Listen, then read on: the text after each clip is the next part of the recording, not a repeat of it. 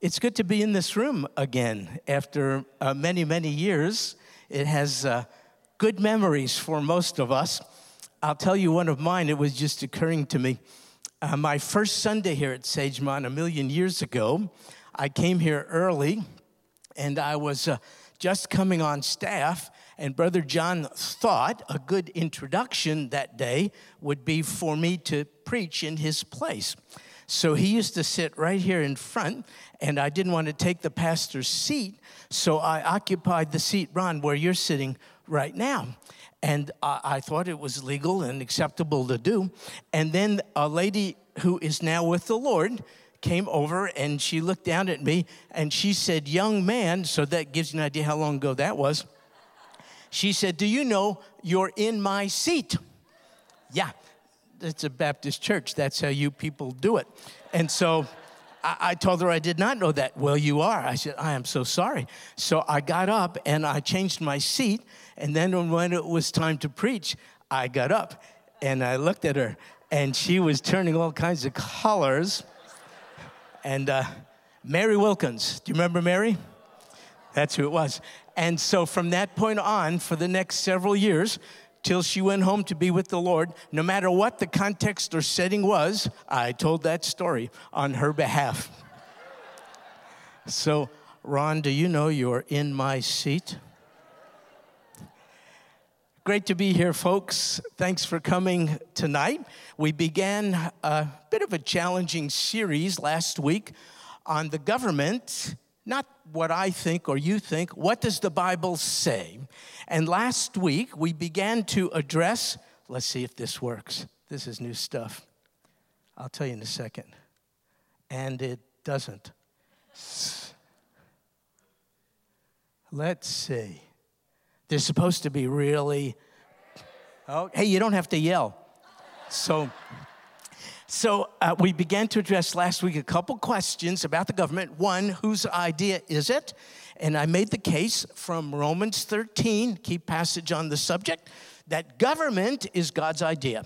Three major institutions authored by God. One is the family, a second is the church, and yes, government is a third institution, sacred really in nature, because God is the author thereof. We spoke about that.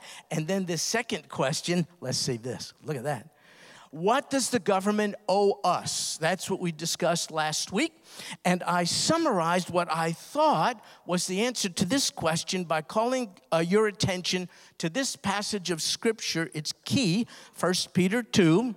Submit yourselves, it says, for the Lord's sake, to every human institution, whether to a king as one in authority, that's government, or to governors as sent by him for the punishment of evildoers and the praise who do right. And I made the case that embedded in that verse, you can see a twofold uh, purpose of government. One is to punish evildoers, and the second is to praise those who those who do good. So, the role of government in punishing evildoers is essentially to say our job is to protect those citizens who wish to live in peace from those who do not. So, the premier role of government is to enforce what we could call the rule of law. The second function of government is to praise those citizens who don't do evil, they do good. Why is that important? Because if citizens of their own volition are doing those good things which contribute to the betterment of society, that means government doesn't have to do it. That means if citizens are caring for one another, needy, poor people, then the government does not have to tax us to fund so many social and entitlement programs. Therefore, if citizens are doing good things, social justice things, then the government ought to praise them because those citizens are doing that which the government then doesn't have to do. In other words, the twofold responsibility of government can be summed up in one word justice. The government owes its citizenry justice. The just thing is to administer punishment to those who do evil and to administer praise to those who do good. And so tonight we're going to address this question, having looked at those. This is the question I'd like to ask for your attention with tonight. What does the government not owe us? Now, that question implies that many people think, in fact, I think an increasing number of people think the government owes us everything free phones, uh, free college tuition, free health care. Those are all very, very good things. I'm not knocking it. But is that the role of government? And if so, what's problematic about that? Well, let me suggest this. If we are right to have an expectation of all those things being provided for us by the government, then this in order for the government to provide all that we want, the government wants us to provide it with permission to grow. You want me to deliver all these goods? Okay. Then you need to authorize a growing governmental bureaucracy and you have to pay for it.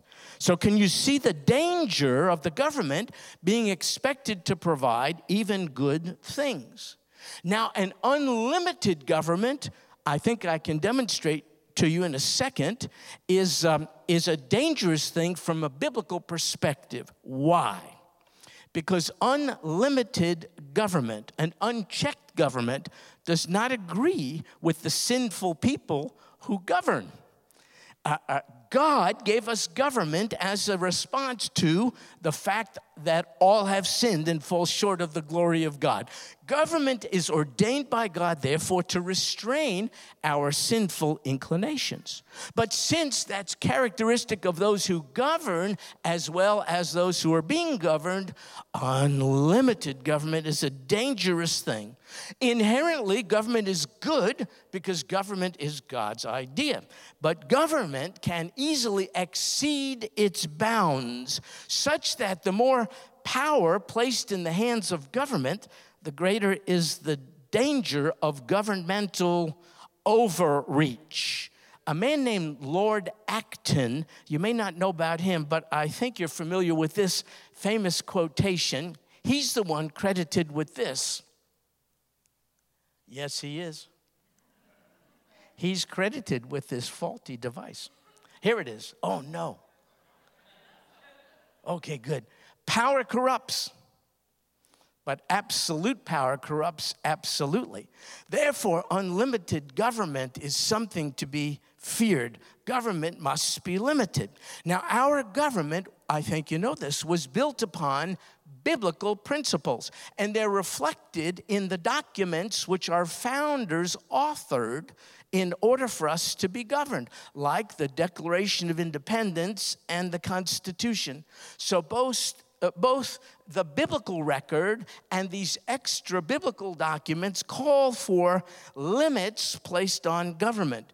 In fact, in the preamble to the Constitution, we can find out that the powers of government are limited to these things. Here's the first ensuring domestic tranquility. How's the government doing? Let me help you. Portland, Seattle, New York, Folks, it's an abrogation of one of the fundamental, constitutionally ordained roles of government to preserve the order. There it is as a preamble in the Constitution, ensuring domestic tranquility. Here's the second thing mentioned therein providing for the common defense. Thirdly, promoting for the general welfare. And lastly, this is it securing the blessings of liberty. You know what's interesting about that list of governmental responsibilities? These are the things government owes us. What's interesting is not what's there, but what's not there. For instance, look at these things on the slide. Uh, take a look at that if your eyes are good enough to see it. Uh, not a one of those things is uh, biblically required of the government, nor is it found in the Constitution. Not a one of those things. Now, I want to ask you to do something as you look through the list. Tell me which of those things do you think is really a bad program? Just yell it out if you'd like. What do you see to be a really bad thing for the government to provide? Yeah, me too. Nothing. That's the point. Though the government cannot be held responsible for these entitlement programs, they are all inherently good. In fact, if I wished to be honest with you, and I suppose I should try it out for a change, I've been the recipient of at least two of these entitlement programs. In fact, I am right now. So are a lot of you. It's called Social Security. It's not an entitlement? Yeah. Oh, now Billy right there, who uh, feels the freedom to just yell out in church because he feels entitled to do that, uh, makes a good point. Uh, Billy is saying it's not an entitlement program because we're financing it. But, Billy, we're financing it because the government requires that we do. So, we're going to get to who pays for these programs in just a second. My point here is not that these programs are inherently wrong. My point is only that you can't find anywhere in the Bible nor in extra biblical documents, the foundation of which our country was established, you cannot find any mandate placed upon the government to provide these goods and services. In other words, I think the government is working overtime. Uh, the government has taken on itself much more than it is called to take on itself. For instance, I don't think the founders would ever have imagined things like the Department of Commerce or the Department of Education, or the Department of Health and Human Services, or the Department of Housing and Urban Development. These are not bad governmental functions. They're just functions the founders never would have imagined the government would have invested itself in. In other words, the government is simply required to, to provide for us that which is indicated as I mentioned earlier in 1 Peter chapter 2, praise for those citizens who do good, punishment and enforcement of the rule of law for those who do evil. But if you're a thinking person, I've just made you uncomfortable. Because if it's not the government who's responsible to take care of the needy members of our society, who will? Whoa, way to go. How about the church? Absolutely. And I sort of feel like if you're going to yell out something, at least let it be correct. so that was beautiful. The church, or, or uh, uh, what about non government institutions? What about private enterprise? My, my experience, has this been yours? Is that non government institutions seem to be able to provide these services for the needy members of our society with less waste, corruption, bureaucracy, and inefficiency than the government does. I was in Baton Rouge, Louisiana, in time for Hurricane Katrina. Do you remember that? 2006. Uh, was it 2005? You know, I want to tell you something. You people are not so perfect either. I just want to tell you this. Okay, 2005. So uh, uh, it was terrible in uh, that part of Louisiana, horrific. And our church decided to withhold our conventional ministries in order to do ministry that was required in the day. So, one of the things we did was to suspend all our regular programming in our buildings in order to open them up uh, for 700 residents of our buildings, many of whom were literally pulled out of the waters in New Orleans. 700 people on our campus for three months. When they came, we were off the power grid. We had no electricity, no garbage collection, no nothing. This was men, women, and children. And the churches in the area got together to divide up the labors. So one church decided we will daily make sandwiches for those who are frontline workers, first responders, mud out teams, and all the rest. Our church volunteered our campus because our facilities were amongst the largest at that time in Baton Rouge. And so we provided food, clothing, and shelter as best we could to people. In fact, we arranged to have every one of those 700 people inoculated. There was a threat of cholera and all that. We got volunteers from LSU and Southeastern Louisiana State University in Hammond, Louisiana, doctors and nurses. This is entirely apart from any government agency at this point. They inoculated everyone. We had no problem whatsoever. We had tutoring of the young people with their parents' approval because uh, the uh, kind of education in New Orleans was a little different than in Baton Rouge, and the kids were uh, at a bit of a disadvantage. We found ways to provide every kid with the uniform clothing required in the Baton Rouge school system khaki pants and a kind of a pullover blue shirt. We managed to provide all this, even backpacks for the little kids. We filled it with rulers and notebooks and all of this kind of thing.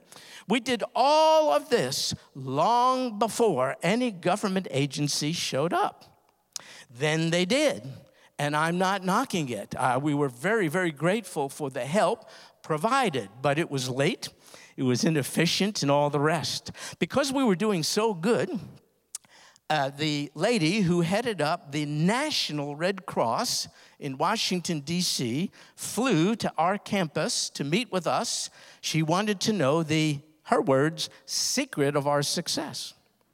So I asked her, uh, uh, um, I mean this respectfully, have you ever, has the Red Cross ever had to address a nat- natural disaster of this kind in the United States? She said, Not in over 100 years, no.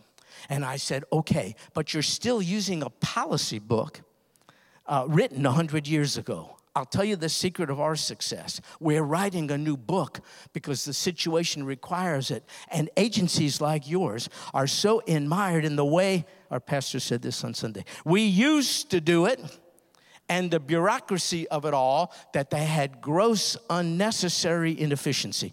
At the end of Katrina, the uh, I think the sociology department at LSU did a survey of the community asking them uh, which agency, which institution is the one you feel uh, delivered most help to you during this time of critical need.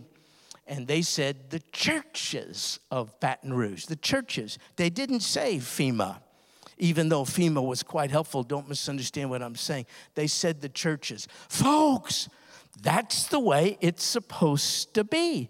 All of these things are not the responsibility of the government. Our responsibility is to see and have a heart for not just the lost, but even the poor amongst us. I think we have largely abrogated that. Why? I think many of us are so overtaxed, we don't have the financial wherewithal to help those impoverished people we really would like to. And so you see the government overstepping its ground and having to pay for it through heavy taxation on most of us is keeping us from doing that which is our responsibility. We're the ones who would to help the poor. You've heard of the Apostle Paul, right? He was having a discussion with some fellow apostles, and uh, this is what he said about them. It's in Galatians chapter 2, verse 10. There it is. He said, They, the other apostles, only asked us to remember the poor the very thing, said Paul, I was also eager to do. Folks, that is our responsibility to have eyes for impoverished, needy fellow citizens and meet the needs. That is not primarily the government's responsibility. But because the government, in my opinion, has taken on much more than is required by both the Bible and the Constitution, government spending to fund those programs is out of control.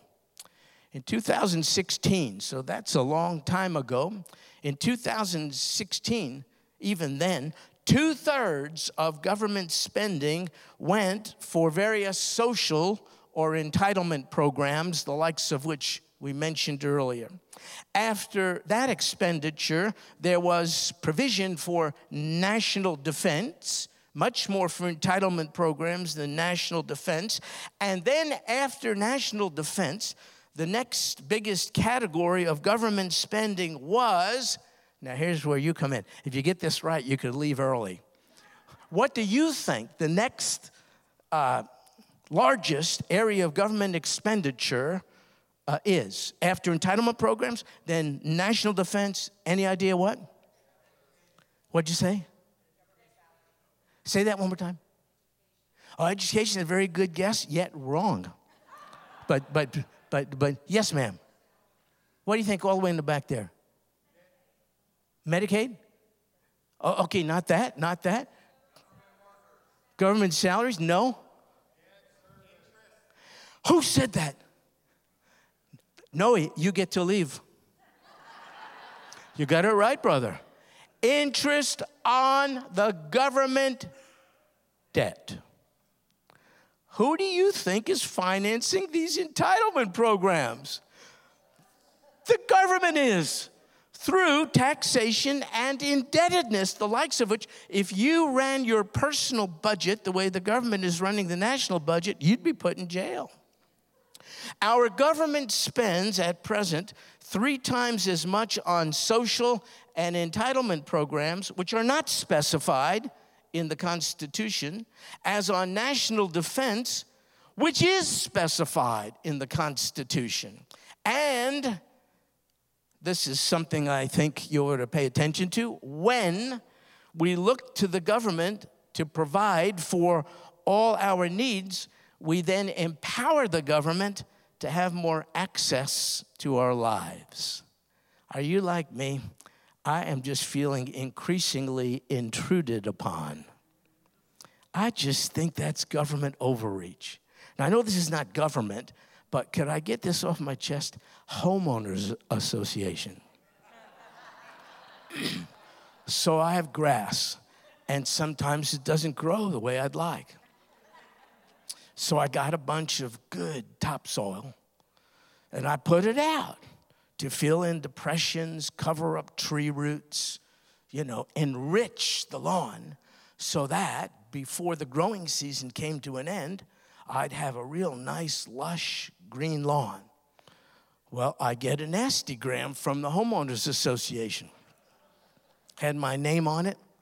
It was rather threatening it said, you know, your responsibility as a homeowner is to keep up your lawn in an aesthetically pleasing manner so that you don't detract from the appearance of the entire subdivision and on and on.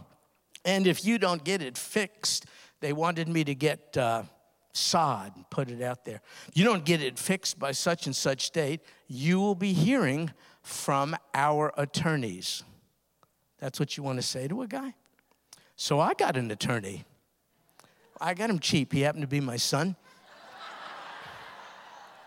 and you get what you pay for, by the way. But I just told him, Tim, here's the deal. I just want you to write some lawyer letter and lean on them because they're threatening me. They, they're causing me emotional uh, damage. So he writes this thing in legalese and stuff like that. He said, Dad, take pictures of the lawn. I said, Well, I said, just do it. So I did it. I gave it to him, and he said, uh, You have accused the Rothbergs of not uh, taking care and of their lawn and not rendering sufficient upkeep of it. Uh, uh the opposite is true. This is soil uh, that they paid for. In fact, they hired a professional landscaper, which I did. He's a friend of mine. Okay, but he's a he's a professional in an entirely different field. But no, no. uh, did it, and that was the deal. And then, and so they backed off after causing us enormous distress. Now, I know it's not the government, but uh, it just illustrates this terrible intrusion into our lives, which is not in any way what the framers had in mind with reference to, to our government. And so that's one of the reasons why um, w- we want to do what we could to limit uh, government we are increasingly being intruded upon by government to whom we are giving increasing authority and power. Now, at a certain time in Israel's history, hey, Carol, are you here? Carol, hey, Carol. So we had an email conversation today, which was really, really great, and I thank you for it, Carol. So this has a little bit to do with what we were talking about. At one time in Israel's history, um, she uh, had God as king. That's a pretty good deal, don't you think? That's called a theocracy. I know we value a democracy, but a theocracy is more better. Are you kidding me? God on the throne. And God said, I'm going to separate you out, Israel. I will be your God. And Israel says, Thank you, but no thank you. We want a king, what they say? Yeah, like the other nations. You see that? Let's not just bash Israel, that's us too. We want, you know, God distinguishes us as his sons and daughters, and we want to fit in, compromise. So Israel demands a king like all the other uh, nations. So Samuel at the time was God's spokesman. God told Samuel, Take it easy, Samuel, calm down. I'm paraphrasing a little bit. Samuel, give them what they want, but warn them first. And the warning Samuel was told to give them is contained in 1 Samuel chapter 8. Samuel told the people that the government would, the government that they're requiring, that they're demanding, would take their sons for their armies, would take their daughters for cooks and bakers, would take the best of their fields, would take a tenth of their seed and their vineyards, would take their best young men, would take a tenth of their flock. Samuel's warning was, uh, was summed up in this theme word, which government is characterized by. Hang on. Hey, there we go. Take unlimited government that oversteps its grounds and seeks to provide those things which nonprofits, churches, good citizens are really to provide, that government is characterized by that word it takes. When government is looked to for the promotion of all things and the provision of all things, that government will continue to take more of our things. When we look, when we, oh my, here we go. When we look to the government for unlimited provision, the government will look to us for unlimited power. Welcome to modern day America. That's the situation. And there's something else. When citizens expect the government to provide for all their needs, the government will seek to do so, you know how? By redistributing the wealth of its citizens. You know what that's called? Socialism. And boy, is that popular, especially amongst younger people today. It's Marxism, it's socialism, it's an obligatory, compulsory redistribution of wealth. So, when a government takes what some have produced and gives it to those who have not, it hurts both the producers and the recipients. Why? It deprives both of the incentive to produce, both the one whose productivity is snatched from them and the one who, as an act of welfare, uh, receives it, both are demotivated. It's bad. Both the producer and the recipient become demotivated, they lose incentive to produce. And a society needs the productivity of all of its able members. Now, in light of fallen human nature, God has, as we've mentioned, authored and ordained government as a tool to uphold order, to administer justice, and to enforce the rule of law. But in light of fallen human nature, government must be limited. Now, you're going to get to vote in November, and you must vote for whomever you want to. I think some are exercising the option not to vote at all. I just don't think that's a good decision. I think uh, one of the criteria, it seems to me, behind an informed vote by a Christian citizen is that one or ones you perceive to be more prone not to increase government but to limit it. I'm not entirely certain how to figure that out, but I just think it's a citizen's responsibility. It's yours and mine. I'll tell you why. A former uh, Treasury Department official named Peter Fisher said that the federal government is basically a gigantic insurance company. We want it to insure us for any real or imagined contingency. Folks, that's not the role of government. I think, therefore, as an informed voter, you and I ought to think about that administration, whoever it may be, less prone to overwork itself, overpromise, and overprovide because redistribution of wealth is around the corner, a kind of a socialistic kind, in order to finance all these government social and entitlement programs. So, what are we to do at this point? We'll close with this. Well, I think we need to look to the Lord Jesus Christ for the kind of insurance of things we are really uh, have become too dependent on the government for, like the insurance of help and provision, and how about forgiveness of sin and, and a heavenly government to come. Um, in one of our Wednesday nights, at some point under this topic of government, I'd like for us to just sit back and bask in a discussion on what government will look like when the Lord Jesus rules from a throne established here on earth. We're a little disenchanted by government today, regardless of the administration. Maybe it's all meant by God to pose a grand contrast between it and what it will be like when Jesus is enthroned here upon the earth. So we'll talk about that. But until that uh, comes, what is the responsibility of you and I, the Christian citizen? So I will close with this statement it is to be in subjection to the existing government. Hmm.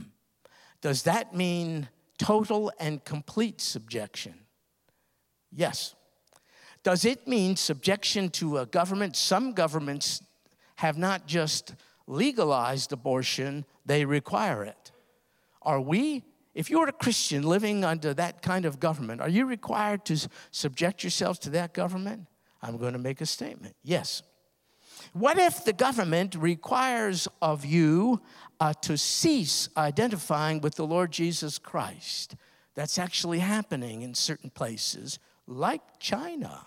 China is mandating now that crosses be removed and that various heads of Chinese government be worshiped instead of this Jesus. What would you do if you were a Chinese Christian, of whom there are many?